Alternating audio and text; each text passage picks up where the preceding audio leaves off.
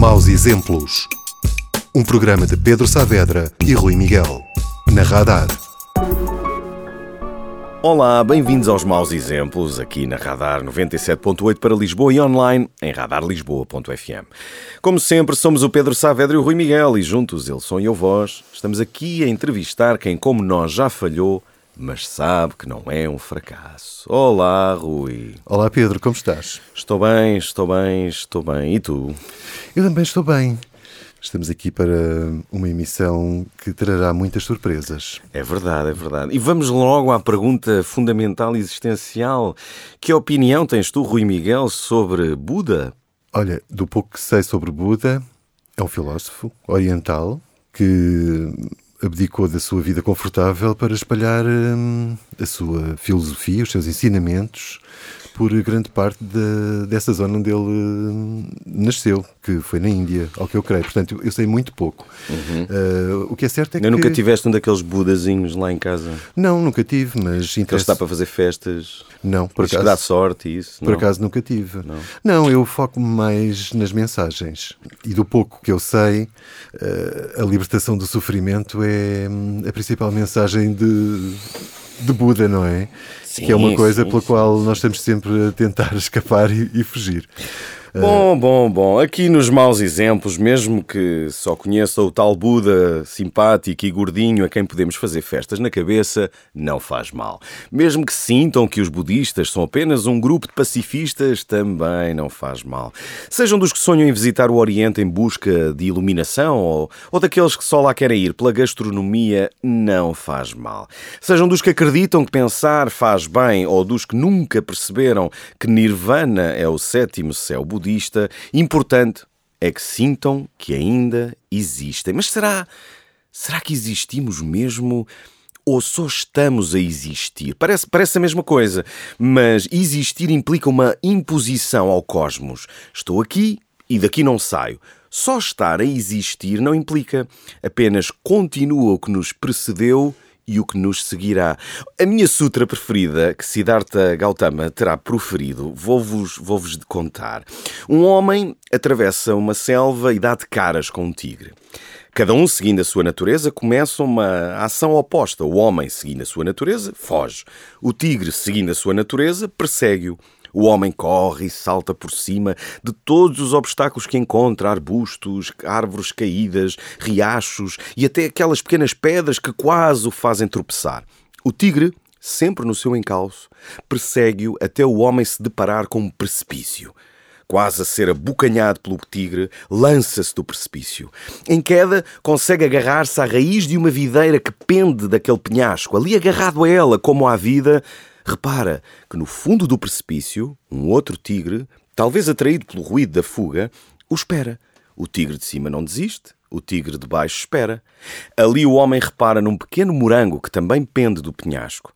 Pega nele, coloca-o na boca e pensa: quão bom era o seu sabor.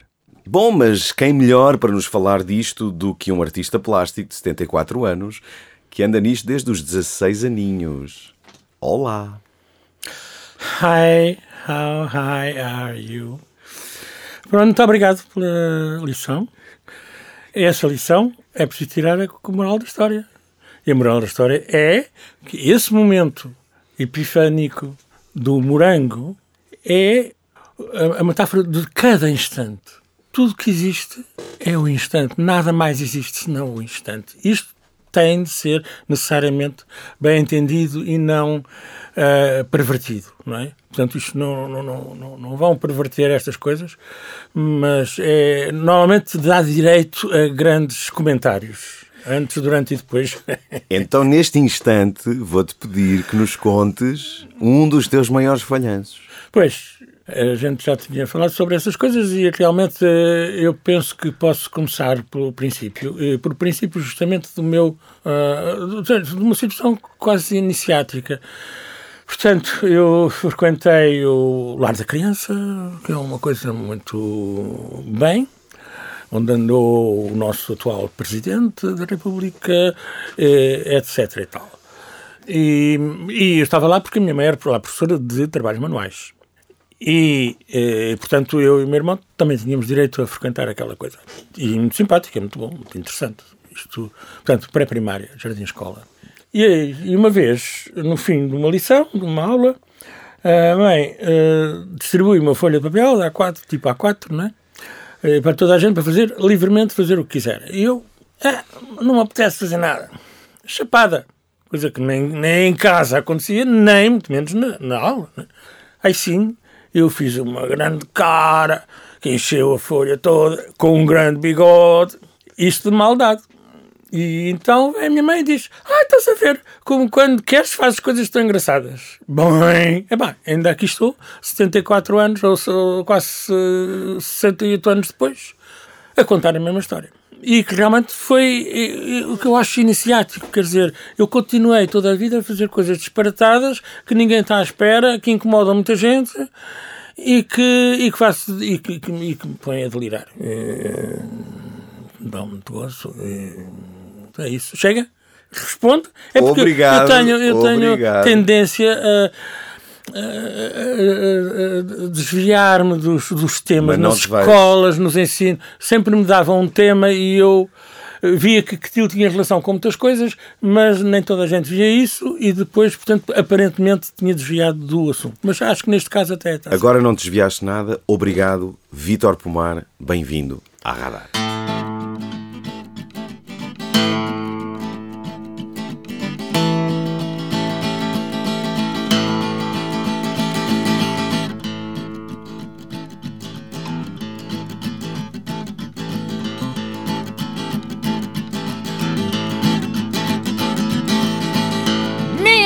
Friend the cat.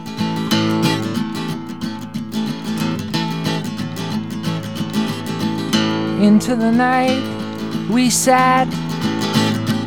We were sitting at speeds known only to few. Incredible distance we traveled us to. Only you'd been there, you'd know what I mean. If only you'd been there you'd see. For the Ides of March were upon us then, and it's been a year since I didn't know when.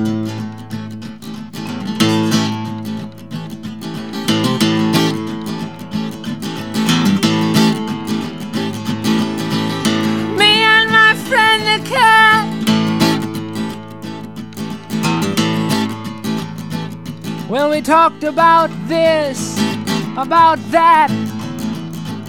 We were talking in circles.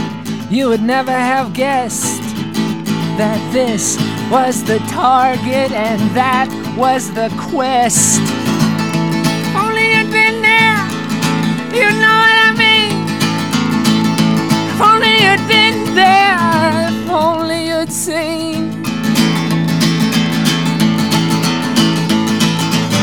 February's over and time marches on. Yesterday, yesteryear got up and gone.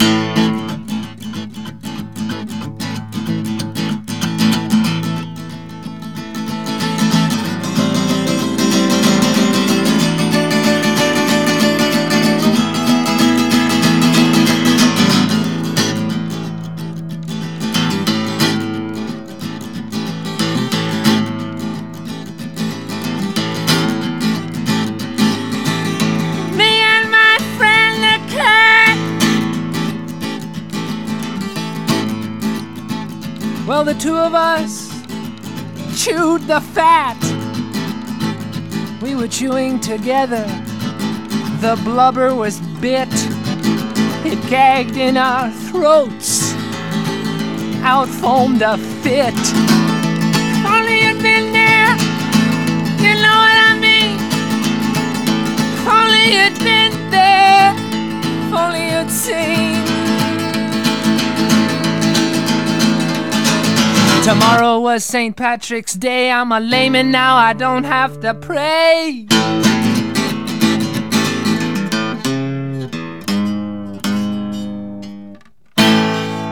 Maus exemplos na radar. Escutamos a primeira escolha musical do nosso convidado, Me, My Friend and the Cat, de London Wainwright III, do seu segundo álbum, de 1971. Vitor, porquê é que escolheste este álbum? Porque não escolheste só uma música, escolheste um álbum. O que é que este álbum tem para ti? Sim, é, para escolher uma música, pronto, veio-me a ideia várias coisas e depois acabei por escolher este, porque assisti realmente a um concerto em, ao vivo com ele, uh, gostei muito. Eu não sou grande frequentador, só vou, só vou a essas coisas quando sou levado para alguém também. Não vou sempre. Onde é que foi esse concerto? Foi em Haia ou em Amsterdão, não sei. Isso em? Bem, nos anos 70. Uh, que eu estava lá desde os anos desde 70, eu estava lá e fiquei lá 17 anos. De maneira que. Mas não sabias ao que ias? Foi uma, um concerto em que de repente. Não, não é sabia. Isto? Não, não sabia. Agora, este álbum parece-me excepcional. E esta, esta faixa é. Ele, aliás, não a cantou nessa coisa, porque penso que por questões de censura, etc., porque ele, esta, esta faixa, esta cantiga, descreve uma experiência de, de, de, interação mental com o gato em, em estado de, de, de ácido, não é? Coisa que eu nunca, nunca, por acaso, nunca tomei. Mas é muito filosófica a letra. Pois, mas é, é, é, é, é filosófica no sentido da não dualidade. Sim. É ele, já não sabe quem é quem, etc. Sim. Pronto. E ele realmente, pronto, não cantou essa cantiga. Mas, oh, Vitor, desculpa lá, tu estiveste na Holanda nos anos 70 e nunca experimentaste drogas? Não, acho não. Uh, pá, a certa altura tive uma amiga que costumava tomar um, Valium e que em Amsterdão o Valium macrobiótico era, era, era o, o chocolate. Ah, então, portanto era muito comum. Mas isso Sim, ti, mas eu nunca, nunca, percebi, nunca percebi o que é que, para que é que aquilo servia. Os portugueses que até davam o LSD ao gato e o gato levitava e não sei o quê, mas eu nunca frequentei nem muito o, o, uma olhada de portugueses, não é? Não é, não é, não é, é minha, o meu caráter de. Mas havia um grupo de portugueses que Havia grupo reunia... com todos com a mesma idade e com os mesmos tipo de traumas, de, de refratários, desertores. E, e, portanto, e não havia muitos, não é? Na Bélgica havia muito mais. E, portanto, seria muito mais variado. Uh, em Amsterdão eu não, não os frequentava, frequentava alguns pessoalmente, individualmente, uh, portanto, que, que uma, uma, uma, comunicação com eles através de, de, relações pessoais, individuais com eles. Aliás, é uma coisa que se prolonga, eu normalmente tenho um, bastante um modo de vida de semi-retiro e, e daí que as relações servem para Hum, para, para comunicar, digamos, com a sociedade, com, uma, com um setor da sociedade eh, mais largo. Não mantens relação com nenhuma dessas pessoas dessa altura? Hum, não, muito esporadicamente, sei lá, eh, sei lá, hum, é muito raro. Não, não mantenho. Faz, se, se fazes amigos facilmente, Vitor? É tal coisa, eu não, não, não, uh, não mantenho relações sociais. Portanto, se não tenho coisas a fazer, isto não é por oportunismo, mas é só, só telefone, só ligo quando há qualquer coisa. E, uh, e é por concreto. isso que dizes que és mal educado? Ah, isso, ser mal educado é, é um bocado tradição. Meu pai também tinha um bocado essa tendência para meter o pé na argola. É uma cena genética. Em, em público, em público, era. Eu acho que nós somos muito parecidos, mas com depois opções muito diferentes. Mas pronto, e ele não, não acha isso não achava. Mas o que tu dizes mal educado é porque dizes aquelas coisas que ninguém espera que se diga naquele momento? É isso que chamas má educação? É essa surpresa de não fazeres o que esperam que seja certo? Sim, talvez por isso. É, não, politicamente correto não, não, não, não, não, é não, não vai comigo. Nunca. Não me dá gosto nenhum. Aliás, acho que é triste mesmo. Todo o discurso politicamente correto é triste. E é aí que, portanto, por exemplo, as, as extremas-direitas, etc., vão atrás dos, dos ídolos que investem pessoalmente aquelas euforias, tanto desde o Hitler ao Trump, uh, têm uma presença muito forte, que os outros se encolhem. Ora, não pode ser. Então achas que eles ascenderam por serem mal educados? Por se destacarem não, por quer isso? dizer, eh, eles expõem-se mais e, têm, eh, emocionalmente expõem-se mais enquanto que os outros se contêm. Se calhar estão a dizer o E além disso, quer pessoas... dizer, olha, eu posso dizer uma coisa. Deves. Tenho lá uma fotografia que eu publiquei há pouco tempo e que era uma fotografia de uma menina com um t-shirt comprido, com letras garrafais e dizes Las putas insistimos que los políticos não são hijos nuestros. Epá, isto não, não, é, não é acusatório de ninguém. Mas não é nada. Quem quiser que correto, enfie, enfie o barrete. eh, eh, mas eu acho. Isto era uma manifestação, portanto, em Espanha. E é muito engraçado também ser em espanhol porque é mais. Soa, eh, é mais soa-. Mais, Sim, é mais sim, sim. Olha, mas, mas diz-me uma coisa, Vítor. Tu dizes Portanto, isto... dá, dá para entender. Dá, perfeitamente. Ah, ok. Aqui Não os precisas nossos, que eu faça um desenho. os nossos ouvintes também ouvem música espanhola de vez em quando, até há um programa na radar sobre isso. Tu, tu, para além de dizeres que és mal educado, tu és budista. Há aqui uma aparente contradição ou não? Opá, sabes como é? Um budista coisas- pode, pode ser eh, mal educado?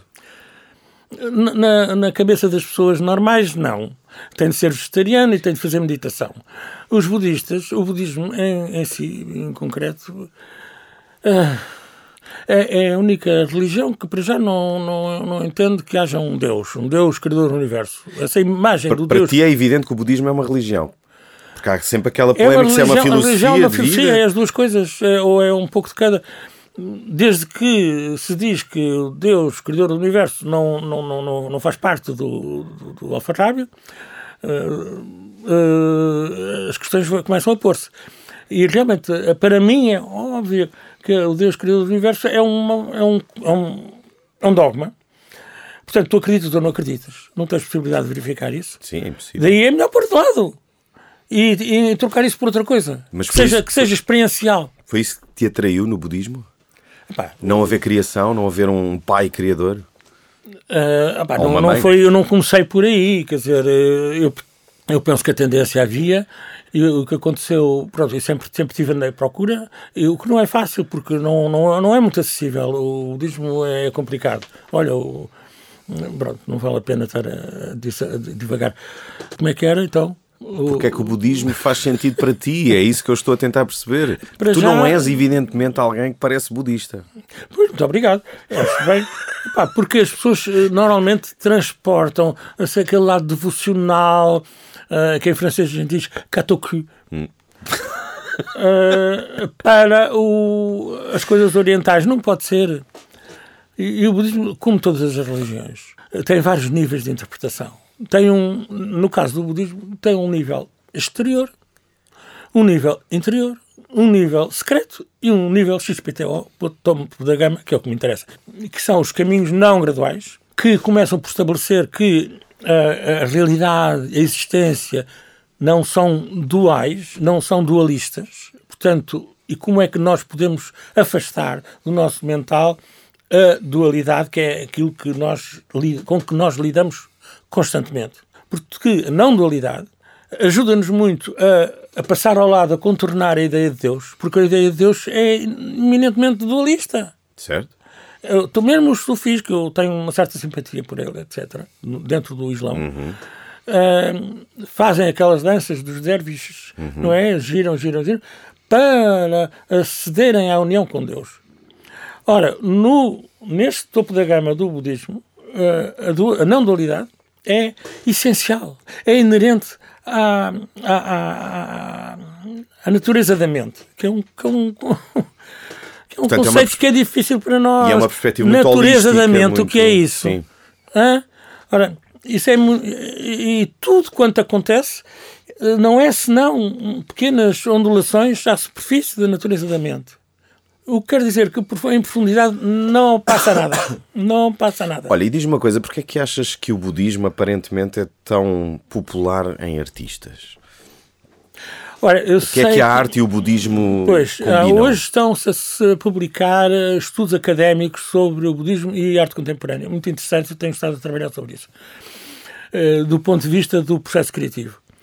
Agora, para te responder à tua pergunta, simpática, é, eh, é muito fácil, é relativamente fácil. Isso começa praticamente nos anos 50, nos Estados Unidos. Os primeiros mestres a chegar, a chegar ao Ocidente, portanto, nessa altura. Portanto, ainda os tibetanos ainda estavam eh, eh, na, lá no- na terra deles.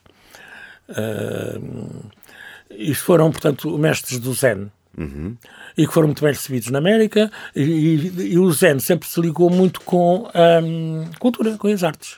Dizer, Os, os, poemas haiku os, os monges Zen. sim. Pois, são praticantes, os monges do Zen são poetas, são artistas, e, e o estado de espírito da meditação e do Zen é o mesmo da, hum, eh, da criatividade. Portanto, fez sentido. Nothing to do, nowhere to go. Ok. Nada para fazer, nem sítio aonde ir. É disponibilidade, é espaço mental. É o estar. Há aquela história muito eh, simpática que é, uma vez vai um, um académico visitar um mestre e o mestre eh, serve-lhe um chá e deita o chá e começa a, a transbordar. E, e o, o académico visitante diz: Oh, mestre, está tá a transbordar. Ah, pois, é, a sua cabeça também está cheia. De maneira que, enquanto não nos fizer um bocado de espaço, na sua cabeça não vale a pena estar a dizer nada. Então vamos, vamos ajudar a cabeça dos nossos ouvintes pela pergunta mais importante. De onde és tu, Vítor? O que é que isso quer dizer? O que Não é sei. dizer com É, isso? a pergunta é esta. Uma pergunta não, não é ingênua, não quer dizer. Uma pergunta vem sempre de um, de um fundo. Ah, é- Não é obrigatório De onde é que sentes- de onde a é que uma sentes pergunta. que A- és? A, pergunta é, como, é uma coisa completa. De onde é que sentes que és?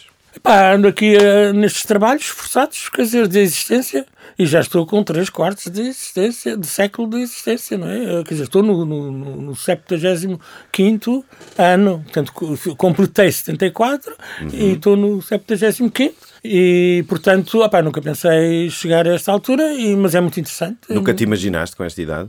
Não, claro que não. Ah, então, Mas sentes mesmo que tem- próximos- sentes que tens próximo 74 fim anos? do século passado já, já era uma coisa, era, era quase o limite de, do horizonte das pessoas.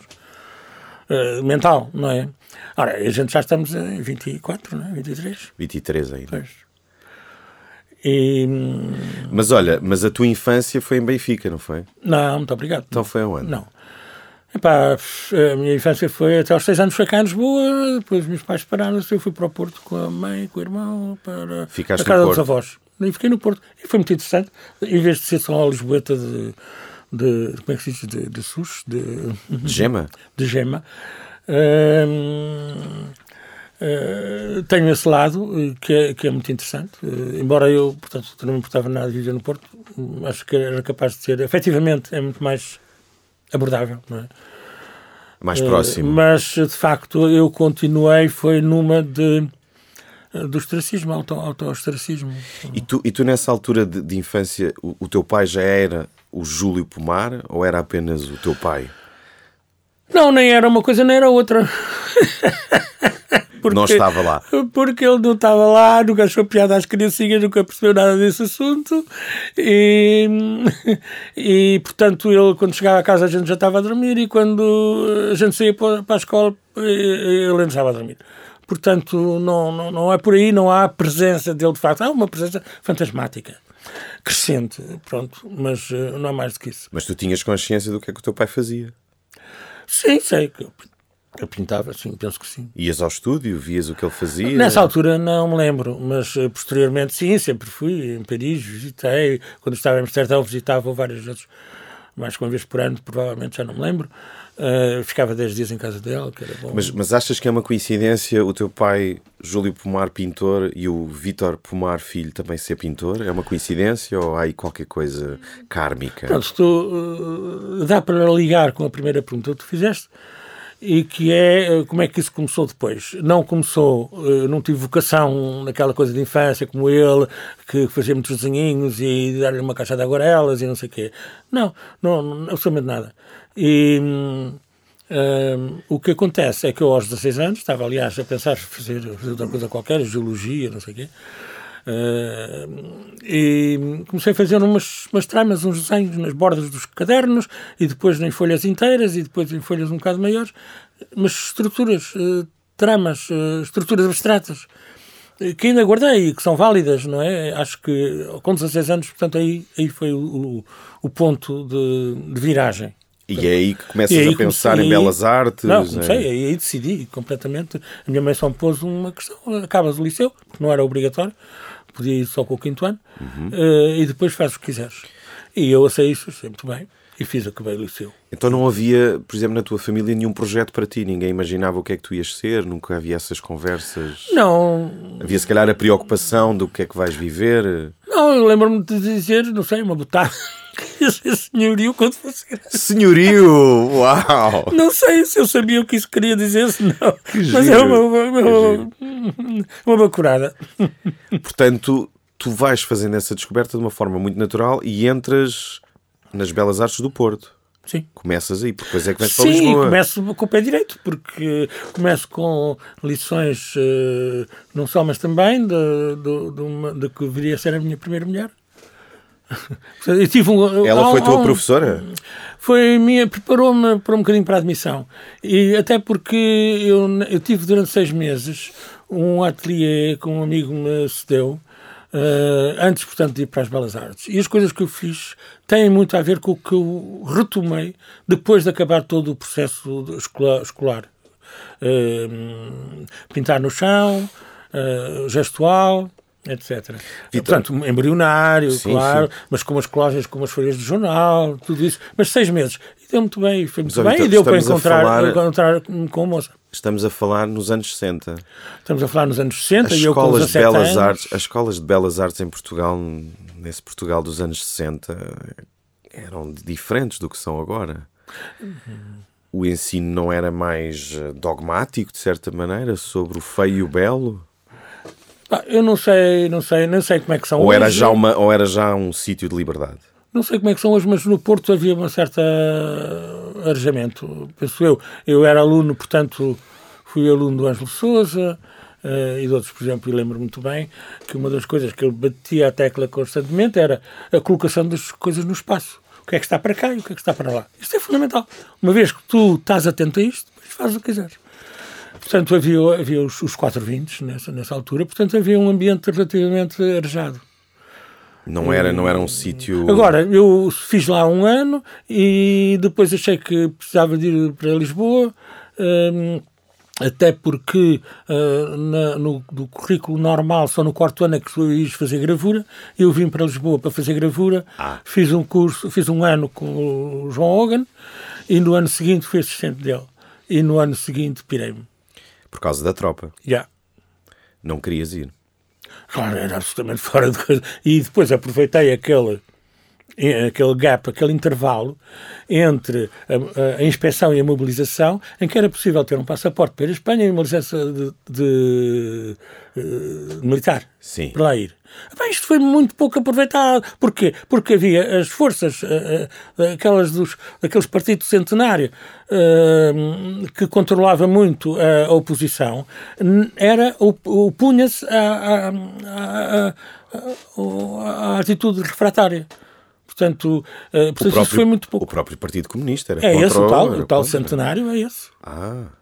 Olha, e foi fácil saíres do país? Completamente. Olha, organizei uma viagem a Madrid com exatamente com o João Hogan e com o Fernando Calhau. Eles não sabiam nada, eu não disse nada a ninguém, porque a gente apanhou o comboio ali, entrega-se os passaportes aos PIDs e eles devolvem-nos à chegada a Madrid.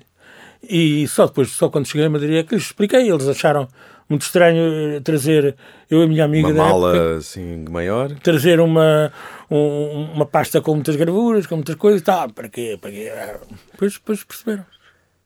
Depois segui viagem, não tem problema. Segui viagem Com ela? com ela, com ela, não com a primeira, mas com a segunda. Eu, portanto, separei-me nessa altura. Pronto, mas foste acompanhado. Fui acompanhado.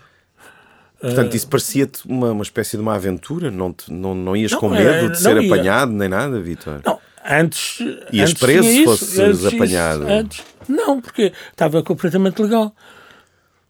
Não estava. Então, com uma licença militar e com um passaporte. Mas não tinhas um dia para te apresentar? Não te isso apresentaste, é- não te é- apresentaste era, nesse três, dia? Ah. era três meses depois. E depois eles foram lá bater à minha porta, à porta do coisa e não, não estava lá. Não estavas lá. E, e o teu E plano? portanto, a partir daí cheguei, eh, consegui, continuei a viagem e hum, estive em Paris e eu sabia que em Paris era. Eu nunca tive jeito para ganhar a vida. Então, eh, Paris era complicado, Londres também. Também conhecia lá gente eh, que, muito mais capazes do que eu, tinham dois empregos. Ao fim de 10 anos de estarem lá, ainda tinham dois empregos. pá. Eh, de maneira que eu segui para a Holanda, tinha lá uns amigos. E, e segui para a Holanda onde, posteriormente, pouco tempo depois, eu digo isto porque é do- da parte dos direitos humanos ter um documento de viagem. Portanto, eu tive direito a ter um passaporte apátrida dos holandeses, que era igualzinho aos outros, uh, só que era com papel cor-de-rosa, e para, para me movimentar, mesmo para ir à Bélgica ou à França, tinha que pedir um, um visa, uh, que era uma formalidade, não, não interessava nada, não era problema nenhum. Então, Mas é, é, muito importante saber isso. Saberes que uh, saber ir, que toda a gente tem direito a ter um documento de viagem. Tu sabias isso antes ou descobriste não, lá? descobri lá. Oh, ia saber alguma coisa.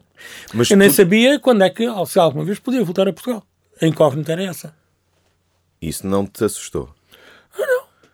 Eu nem, nem nunca assinei o Expresso, ou lá o que é, não quero estar a dizer agora, os jornais portugueses, né? Uh, não, eu, Normalmente comprava o monde e usava o jornal para fazer acabar de cozinhar o arroz completo, porque punha avó, fazia questão de ser o monge, o monge não, o monde do dia hum, para embrulhar a panela, aquilo põe-se a ferver e depois deixa estar a ferver, embrulhas no jornal e apagas e, e, e o, o arroz está, está, feito. E ninguém ficou preocupado contigo, a tua mãe, o teu pai? Ah, meu pai estava, estava, já estava em Paris, já desde há alguns anos. Uh, portanto, passei por lá e segui viagem. A uh, minha mãe foi-me visitar uh, e, e, pronto, foi-me visitar seis meses depois e pronto, tudo bem, estávamos em comunicação. E tu aí começas outra vez a estudar? E retomo, portanto, primeiro a tal escola de arte em Haia, a Psicopólis de Freia Academia, Psicopólis, imagina. Da qual não pagavas propinas nem nada? Tinhas estatuto de refugiado não, político? Não sei, tinhas... não sei, sei que, sei que podia usar, usei logo. Portanto, eu antes de sair de Lisboa montei a primeira, uma das primeiras uh, ateliês de serigrafia juntamente com o João Hogan. Uhum. E quando cheguei lá à Holanda, uh, tive um, uma pequena bolsa para fazer um, um trabalho em pessoal para, de, de serigrafias.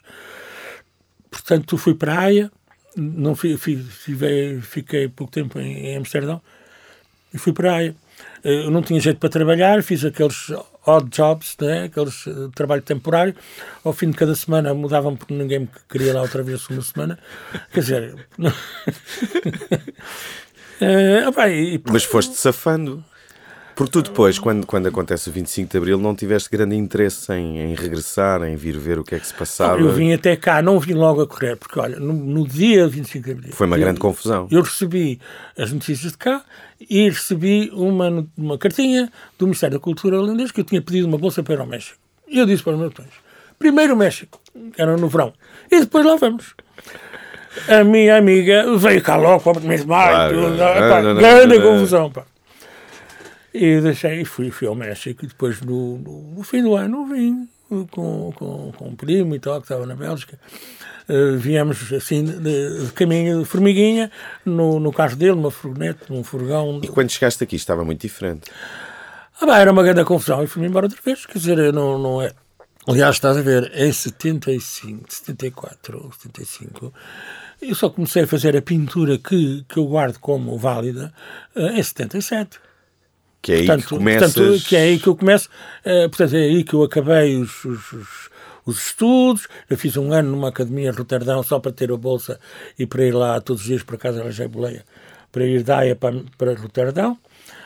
Um, e pronto, e, e depois, quando tive, tive livre de, de, de, de obrigações académicas, um, retomei exatamente em que estava, no ponto em que estava. No mesmo sítio. Só que Uh, no mesmo ponto do trabalho. Uhum. Uh, só que decididamente era pintado no chão e era, quer dizer, uh, e era preto e branco. Eu decidi que o preto e branco me convinha porque me, me estruturava, às vezes, certas limitações são mais criativas do que ter acesso imediatamente Para te a tudo. Focares é. na... Bom, vamos agora focar-nos na tua segunda escolha musical. Foca.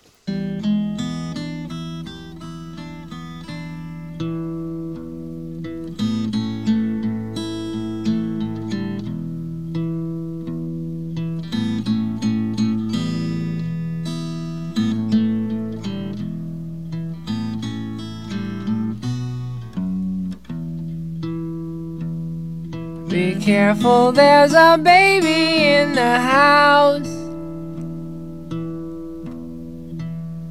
And a baby will not be fooled. It's a thing brand new, does what it wants to. until you get it schooled.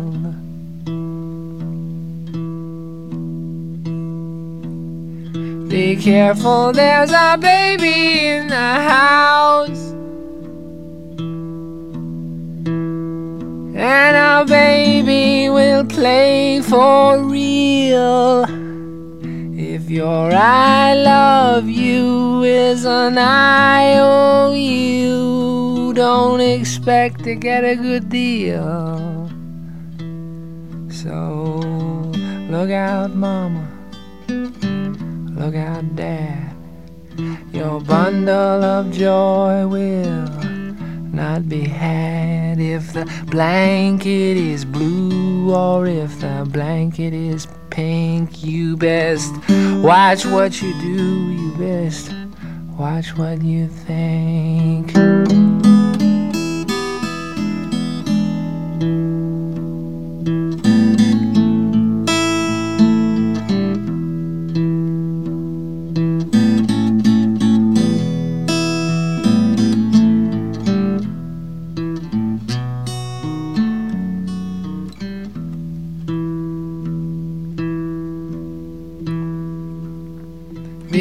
Careful, there's a baby in the house. And a baby can spot your shtick. Well, a coochie coochie coo is a lot of poo poo when you spread it on that thick.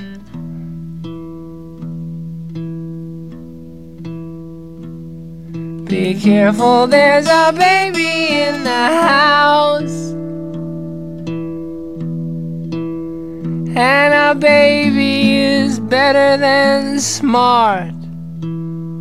It can waddle through all the stuff you do. Never mind your big head start. Be careful, there's a baby in the house. Maus exemplos. Na Radar. E foi esta a segunda escolha musical do Vitor Pomar. Be Careful, There's a Baby in the House, de London Wainwright III, em dose dupla na Radar. Vitor, Vitor, fazendo aqui uma tradução rápida, um bebê não pode ser enganado, até ser educado. Há, há qualquer coisa na nossa sociedade que nos muda a forma como nascemos? Sentes isso? Ui, que madeira, são martirizados os bebés.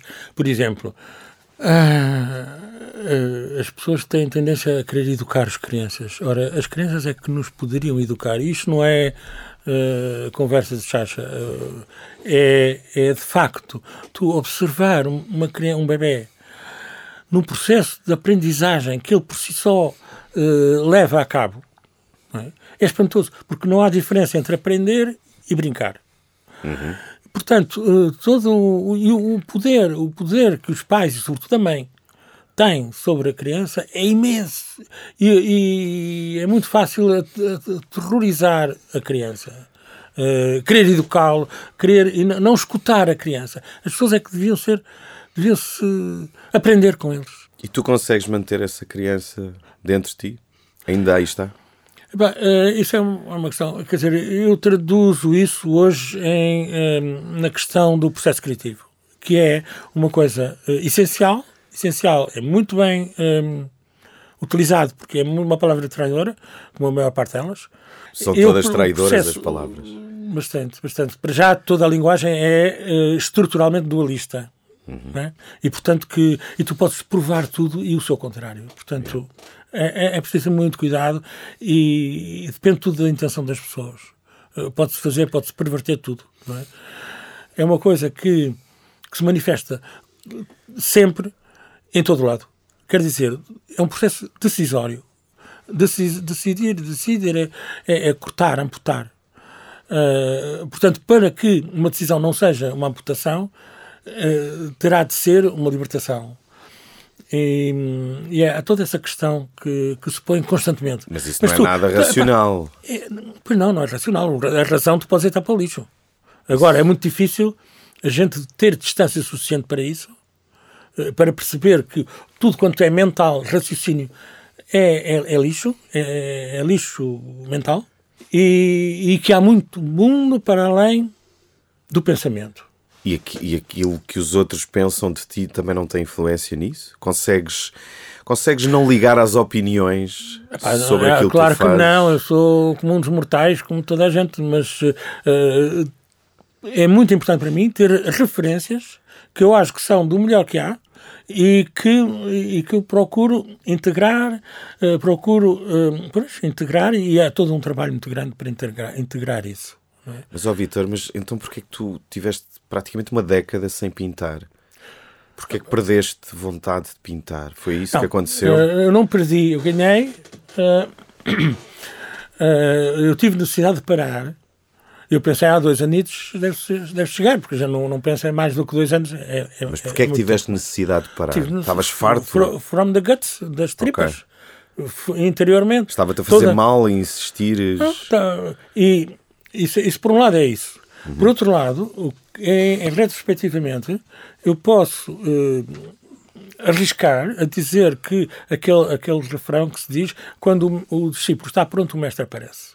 E realmente eu, quando parei, pouco tempo depois, encontrei o meu mestre, Zen, japonês, e comecei, então, portanto, eu estava em trânsito, em trânsito para, para Portugal, em transição, portanto, de vir viver para Portugal, e, e, e portanto, um, e comecei a organizar, portanto, a vinda dele cá anualmente para um retiro, nessa altura eram sete ou dez dias de prática intensiva.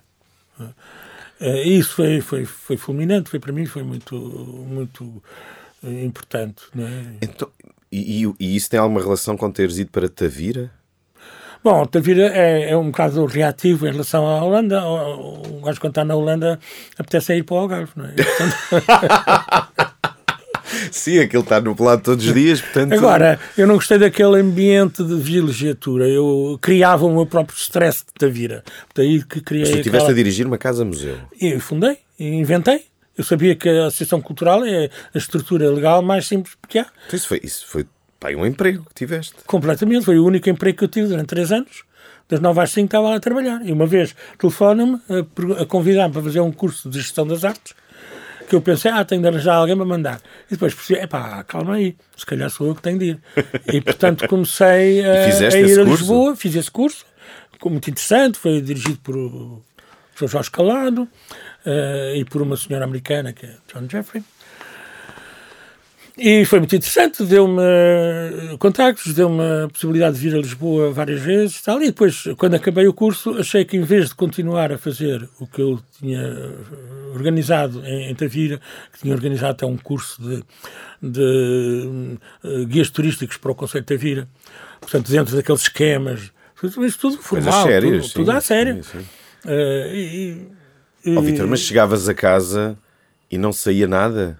Um rabisco? Não, não, não, não. Uma experiência? Não, não, não, não, não. Epá, para isso é preciso, é preciso um estado, é preciso uma situação e uma construção de um estado mental para, para o tal coisa do nothing to do, nowhere to go. Nem nada para fazer, nem sítio onde ir. Então, é, é preciso é uma momento, disponibilidade. Mas há um momento em que volta a inspiração. Não, há um momento em que eu volto a ter, aliás, foi a segunda casa que eu tive em, no Algarve, uh, eu tinha, comecei a ter um espaço e tinha um espaço para pintar.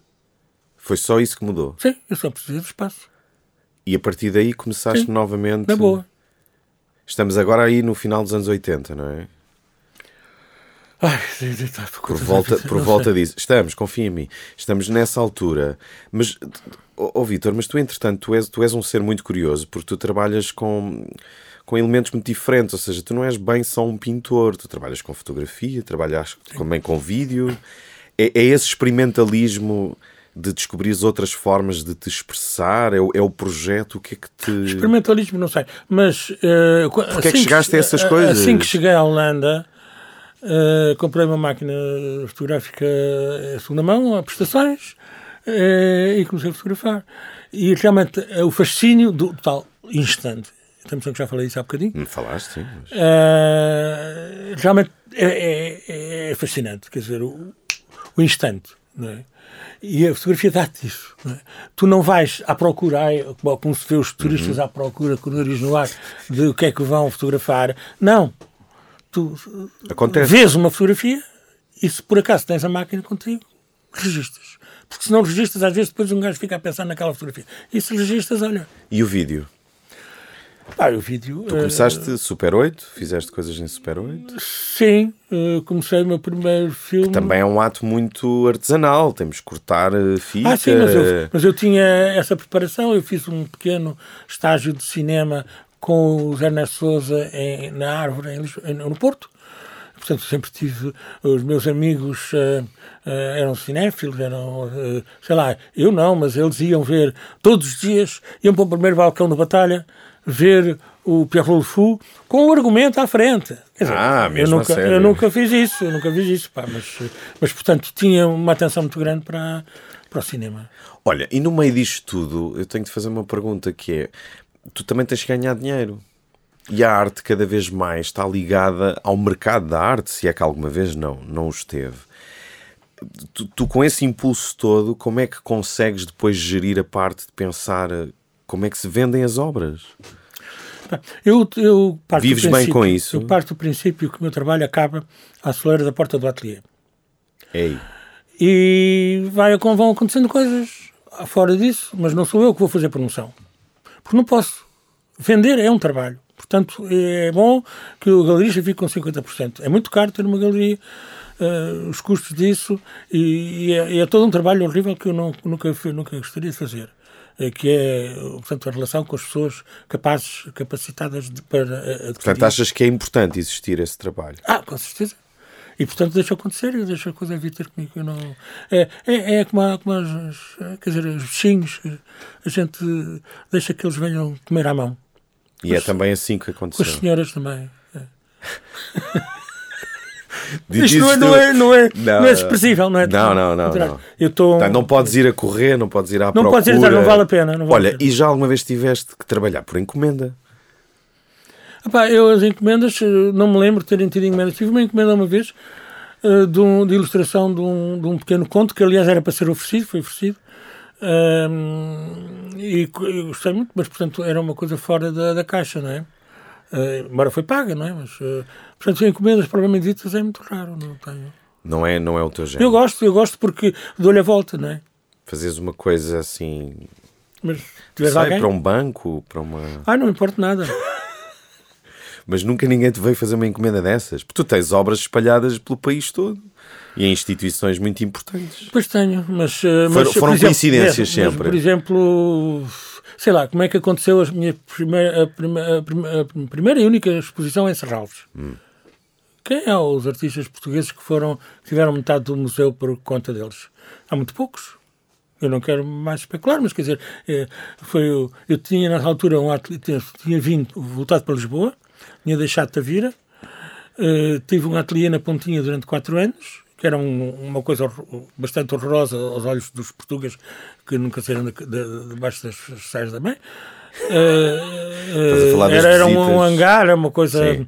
Aliás, que tive o primeiro inverno, não pude lá estar porque metia água por todos os lados.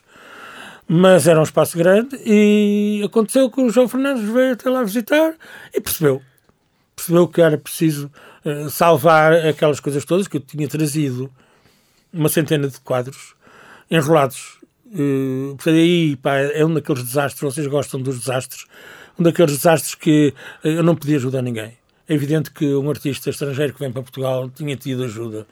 Uh, um container para meter aquela coisa toda e, e um espaço para armazém. Não, fiz tudo à mão, às costas, com Trouxeste Ford nas Transit malas.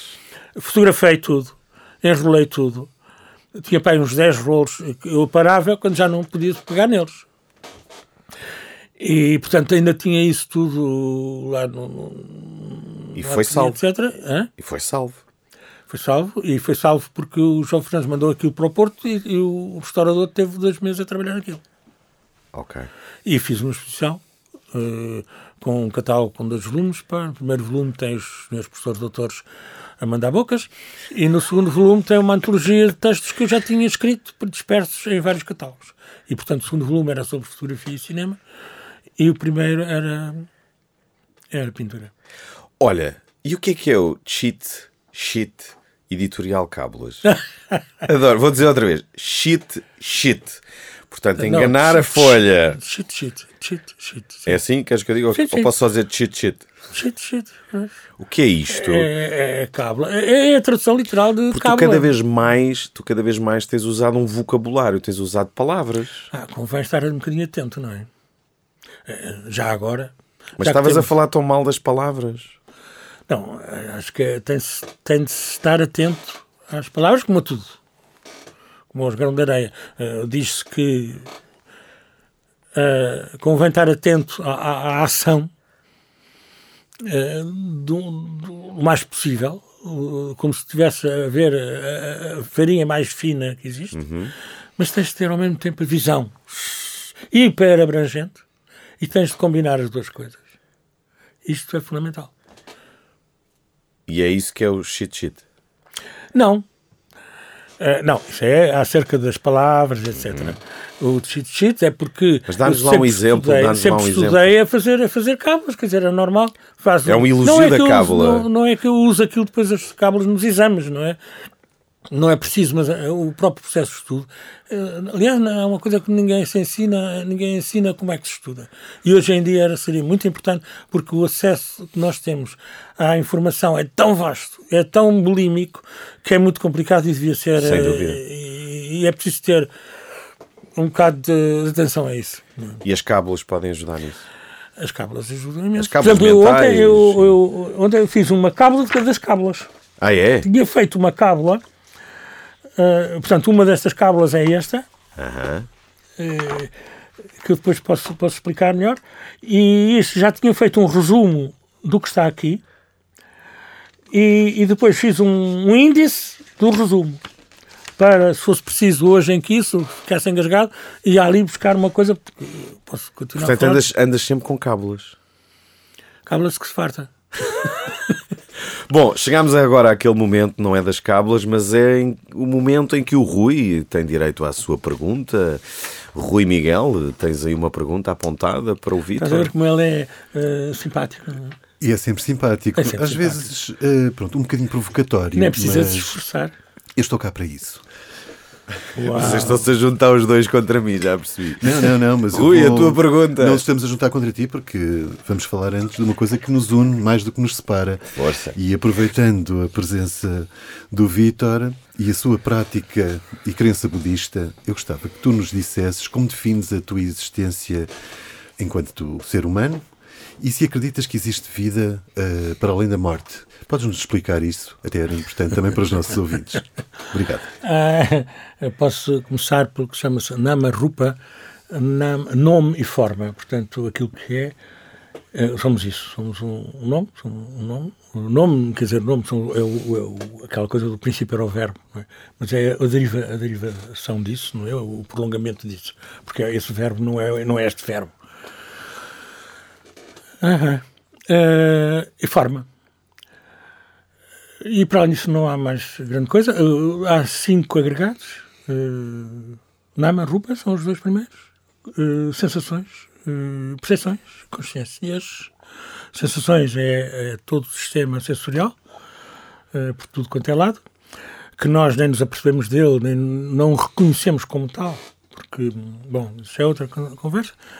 Uh, percepções, que já é uma elaboração sobre a, a sensação, e as consciências, que é uma para cada um dos sentidos, incluindo o pensamento, que é o único, o único sentido que o estímulo é interior.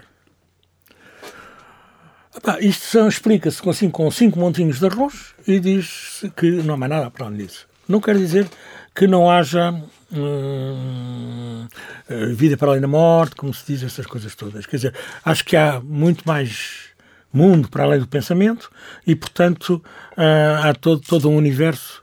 ah, além de que a mente é como o paraquedas, só funciona bem aberta. E abrir uma mente, havia, houve gente que era capaz de fazer isso, os mestres são, estão aí para isso, eh, para ajudar, eh, para, para demonstrar que isso existe, não é? e para dar coragem às pessoas, e para, para terem a coragem de, de, de se abrir, de largar as certezas, não é? e por aí fora. Bom, vamos então agora à tua lista de maus exemplos. Tu escolheste um livro e um filme. Começamos pelo livro Las Três Mitades de Inomocho e Outros Brujos, do escritor peruano César Calvo, um livro de 2015. Porque é que é um livro mau exemplo para ti, Vitor?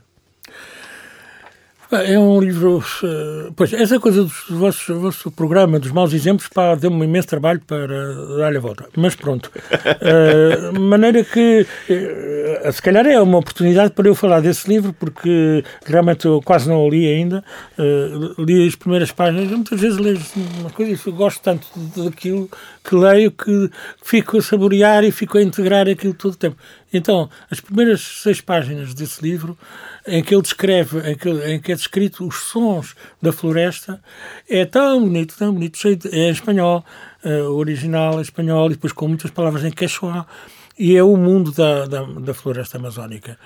Eh, É realmente uma sensibilidade muito grande. E depois, eh, portanto, ele fez um, o César Calvo, fez um inquérito, aquilo é- são, são mesmo gravações e transcrição de gravações de entrevistas que ele fez com, com xamanes eh, peruanos. Eh, que era a grande descoberta daquela altura, pronto, dos, eh, do ayahuasca, etc., portanto, são plantas de sabedoria, eh, que hoje estão muito vulgarizadas, etc.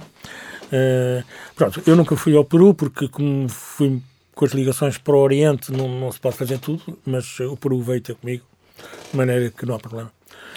Muito bem, muito bem. Outro sítio que também te diz muito. E é muito engraçado, pode-se hoje pondo eh, no Google esse nome, uh, e no Mocho, eh, César Calvo, eh, tem-se acesso a, uma, a um PDF do texto, eh, que vale a pena ler, é uma delícia. É uma delícia. Outra delícia é um filme sobre uma ordem monástica indiana, os Agori, da Himalayan Agori, que tu escolheste como filme mau exemplo. Porquê? Epá, é um filme muito violento, muito forte, eh, não é nenhum filme assim tipo de autor, nem nada disso, mas o que me fascinou nesse filme foi no, no últimas, nas últimas cenas do, do filme em que há a escumalha completa do, do, do, do- da Índia, eh, que são as criancinhas que são eh, usadas, são vendidas e são negociadas como pedintes, portanto, vêm-nos buscar, levam-nos, distribuem-nos aos sítios para eles ficarem a pedir, durante o dia recolhem no fim do dia. Mas o que acontece aí não é esse lado miserável, mas é o lado da alegria desse- desses miúdos. Uma, uma alegria que não, que não vejo mais lado nenhum. Isso, isso pôs-me de rastros. Chega para dar a volta a uma coisa.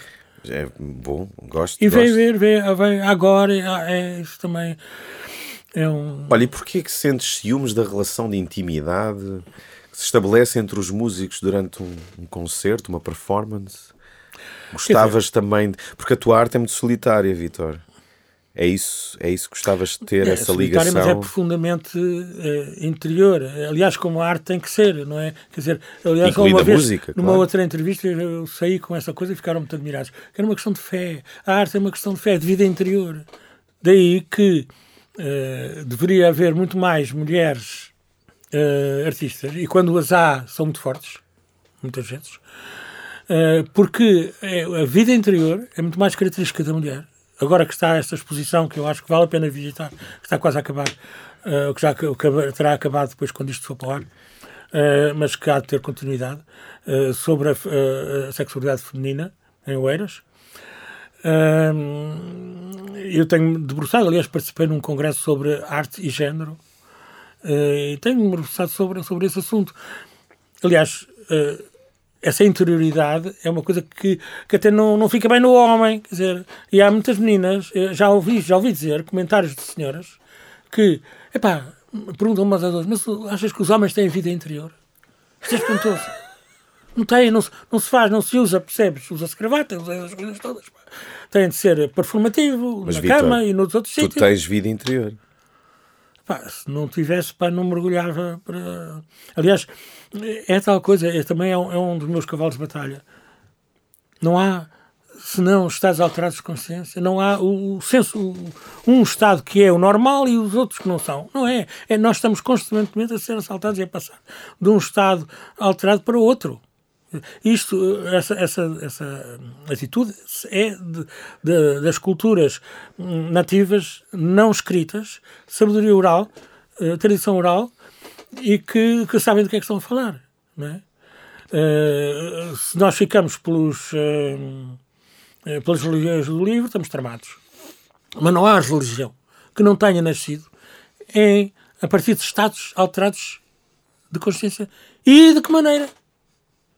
E é? de que maneira? Não existe. Vitor, e de que maneira? E pronto, e depois, e depois há, tá, estamos no fim, é? É pá, é. Uh, e depois, deixa-me só lançar essa bomba. Lança? Que é uh, o grande tabu, é ligar a sexualidade com a espiritualidade e com os estados alterados de consciência. Quer dizer, estas três coisas não são separáveis. Estão sempre, sempre e em todo lado. A publicidade é toda baseada na libido. Por isso é que depois a criatividade dos, dos, dos, dos, dos publicitários, é? publicitários eh, fica lixada. Eh, como, como o O'Neill, etc. Que, coitado, sofri muito com isso. Estás, eh, estás a gesticular? O Rui está a concordar. Ah, bom. Ah, tá bom. o Rui também concorda agora, Vitor, que tu és oficialmente um mau exemplo, pode ser? À vontade. Uh, cuidadinho, cuidadinho. Sim, não, temos, temos que não estimar. O... Não deixar cair ao chão e partir. Sim. Obrigado, Vitor, porque foste um excelente mau exemplo. Estou mesmo muito feliz de aqui teres vindo. Foi uma honra, um prazer, como sempre, quando nos encontramos. Muito obrigado. Espero que tenhas gostado de aqui estar. É imenso. imenso Deu-me imenso trabalho para preparar-me e acho que a preparação para uma coisa destas é, é mais importante digamos, não é para, agora para estar-se a desconsolar, do que o próprio resultado. É? Muito bem, ficamos com essa. E lembrem-se, nem tudo o que nasce torto não se endireita de volta. Somos o Pedro Saavedra e o Rui Miguel. Deixem-me lá concentrar. E para a semana há mais maus exemplos. Para quem nos quiser seguir, ouvir os podcasts do programa ou enviar mensagens, estamos no Instagram dos maus exemplos. Bem-ajam por nos terem ouvido. Bem-ajam. Maus Exemplos. Um programa de Pedro Saavedra e Rui Miguel. Na Radar. 97.8 para Lisboa e online em radarlisboa.fm.